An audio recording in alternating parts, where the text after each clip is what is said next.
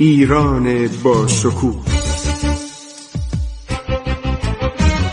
2800 سال تاریخ.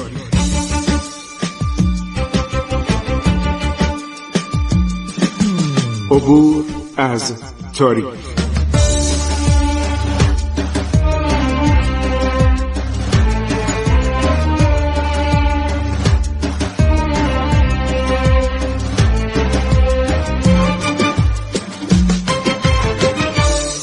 بسم الله الرحمن الرحیم.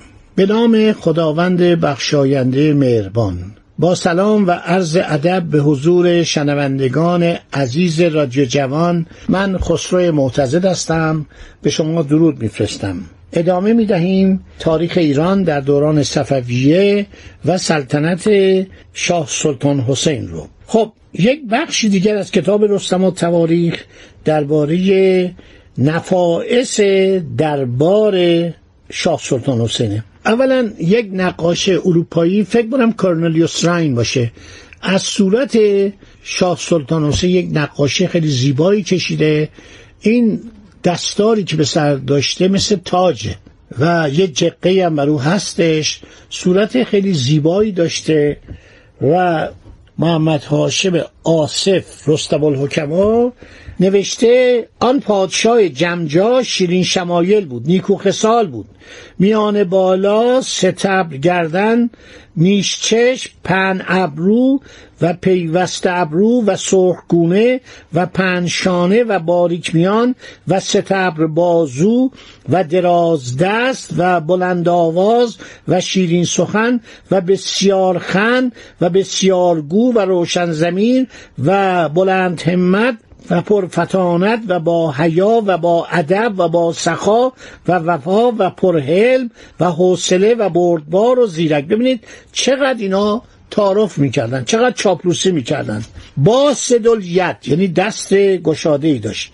کریم همیم رشید و صبور صاحب نظر و بصیرت و دراز سبلت یعنی سیبیلش دراز بود و کج بینی و دهان فراغ و فراغ چشم و بزرگ گوش و نازک لب و خوشبو. اینا همه تعریف این جناب شاه سلطان حسینه که ما در تاریخش بیم شاه سلطان حسین بینوا چون باعث بدبختی های زیادی برای ایران و خودش شد.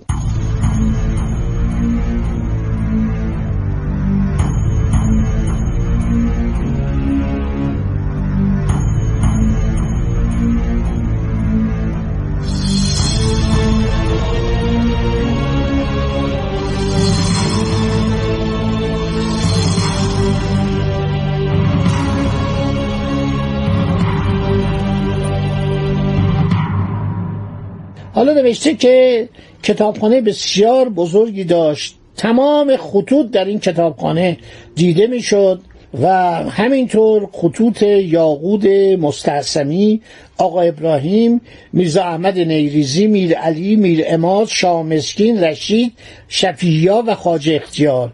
اینا خطاطان بودن که ما اسمشو در این کتاب پیدا می‌کنیم. قرآن های خیلی متعدد داشت. قرآن کریم داشت با کاغذ های خطایی خانبالغ و کشمیری. همه با تذهیبات نقش دلپسند. خیلی تعریف کردم تو کتاب های قصص و تاریخ. آن ایران پناه را نفایس خانه بود پر از اسباب نفیسه آلات و ادوات شریفه لطیفه و اشیاء گرانبهای سمین غریب و عجیب. بعد از جواهر خونش صحبت می‌کنه که مملو از جواهر رنگارنگ آبدار یاقوت مششع رمانی.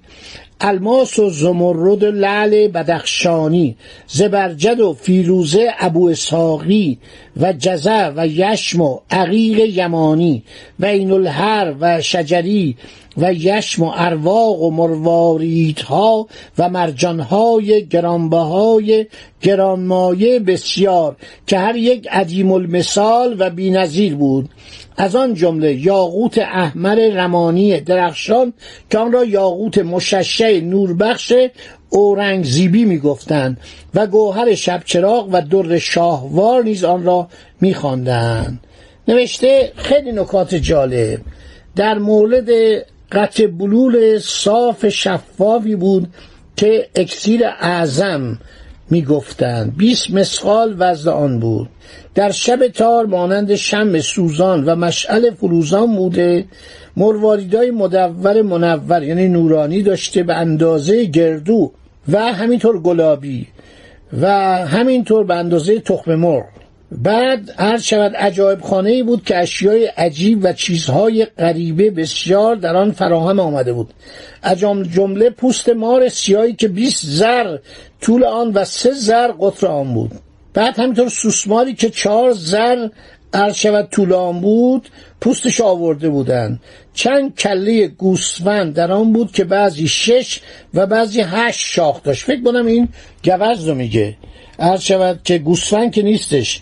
بعد نوشته یک ریکایی در اونجا بود مشجر و مانند اسفند وقتی اینو گرمش می‌کردن رو آتیش میذاشتن تیر به جانب بالا جستن مینمود و تا گرم بود به جانب بالا می‌رفت و چون سرد می‌شد به جانب زیر میافتاد. صدای عظیمی از آن برمی آمد که هر کسی آن را میشنید بیهوش می‌شد. احتمالا این لارنجک بوده.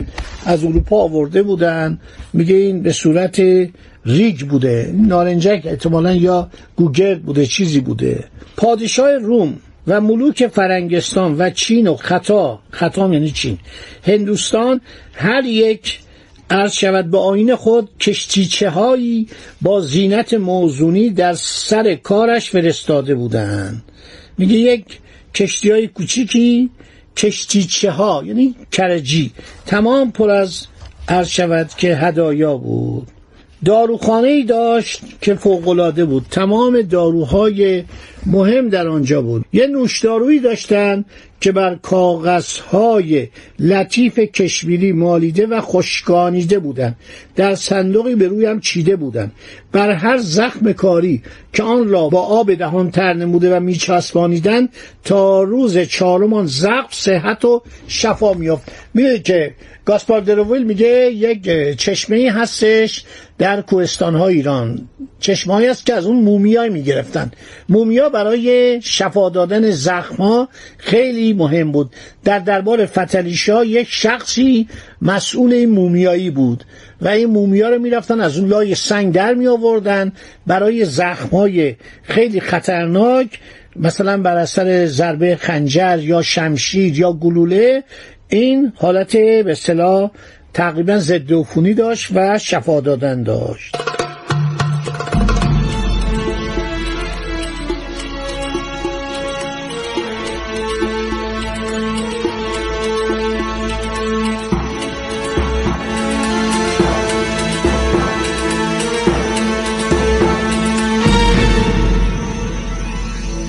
جهان پناه را از کتاب رستم و تواریخ دارم می‌خونم.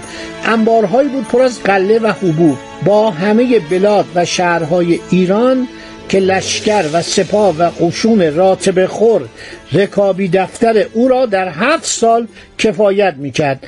اگر قحط و تنگسالی روی می‌داد همه اهل ممالک را کافی بود که این دروغ بزرگه. برای اینکه اینا از ماه عرض شود مارس تا اکتبر 1722 نتونستن اصفهان رو حفظ کنن و ظرف هفت ماه چنان قطع سالی در اصفهان شد که حیوانات و مردم میخوردن. بعد نوشته که آن خسرو گیتی را جباخانه بود. یعنی اصله خانه که استادان صاحب وقوف با مهارت شیرینکار بسیار در آن علل اتصال به ساختن و پرداختن آلات و ادوات و اسباب جنگ و جدال مشغول بودند. آن سکندر شوکت را سلیخانه بوده سلیخانه یعنی چی؟ یعنی اسلحه خانه پر از آلات و ادوات و اسباب رز و پرخاش و جنگ و جدل مانند شمشیر و خنجر و کارد و تیر و کمان و سنان و رم و ناوک و توپز و تبر و مزراب و دشنه و تفنگ و تبانچه و زره و چهار آینه و خود و ساعد بند و تنوره و برگستوان. برگستوان مال اسب بوده. روی اسب زره میبستن. ولی اینا همه عرض شود که مقدارش درسته مقدارش دروغه. واقعا در زمان صفویه در تمام شهرهای ایران اسلحه می ساختن همین بود که افغانهای قلیجایی نتونستن تمام شهرهای ایران رو بگیرن. حتی در اطراف اصفهان دهات دروازاشون رو میبستن روی دیوارها وامیستادن تفنگ شلیک می‌کردن و افاقنه رو از جز و بن راندن. از جز و بن که نزدیک اصفهانه راندن. خب آن والا نژاد را رکیب خانه ای بود. رکیب خانه یعنی چی؟ یعنی رکاب خانه پر از زینها و لجامها و رکابهای زرینه و سیمینه. آن شهنشاه جمجا را صندوق بود که از دارایی و اطلس و دیبا و کمخا و پرنیان و قصب و الیجه و زربفت و قلمکار و اورنگ شاهی و ماهود و از هر قسم و از هر گونه سقلات و کتان و حریر و قماش های گوناگون دیگر به قدر آرایش صد هزار نفر سپاه و لشکر در آن پر بوده است. آن تاج بخش ملوک اصل خود را زبلخانه ای بود. ما نفهمیم زبلخانه یعنی چی؟ بعد نوشته انباری بود که هر قد ملبوس های شاه و شاهزادگان و اهل حریم پادشاهی استعمال و اندراس اندراس یعنی کنه می‌شد میافت و کنه می‌شد در آن میافکندن و هر هفت سال که در آن میگذشت در سال هفتم جامعه های زربفت و مفتول دوخته کهنه که در انبار مذکور جمع شده بود بیرون می آوردن و با آتش می سوزانیدن و طلا و نقره آن را می گرفتن خب اینا رو برداشته نوشته. بر دانشمندان معلوم باد که وزرا، عمرا، قوانین، رؤسا، اعزه یعنی عزیزان اعیان اکابر اشراف سنادید باشیان سرهنگان مقربان درگاه فلک اشتباهش یعنی درباری که با فلک اشتباه می‌شد چنان از شراب نخوت و غرور مست شده بودند که هر یک مانند فرعون و هامان و قارون دم از تبختر و تکبر و عجب و جاه و جلال می‌زدند.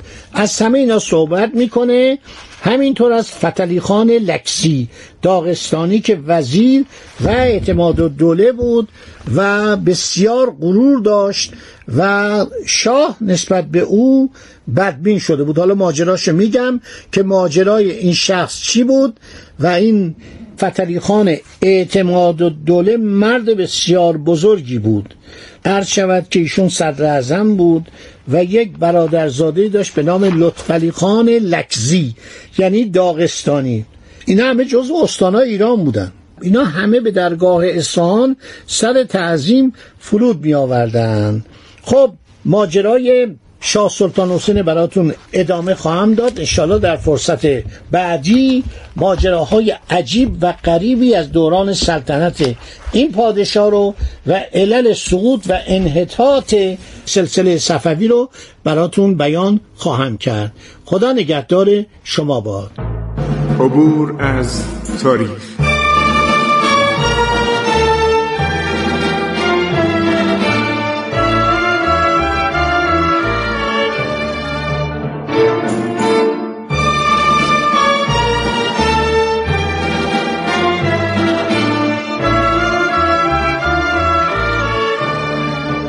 ایران با شکوه.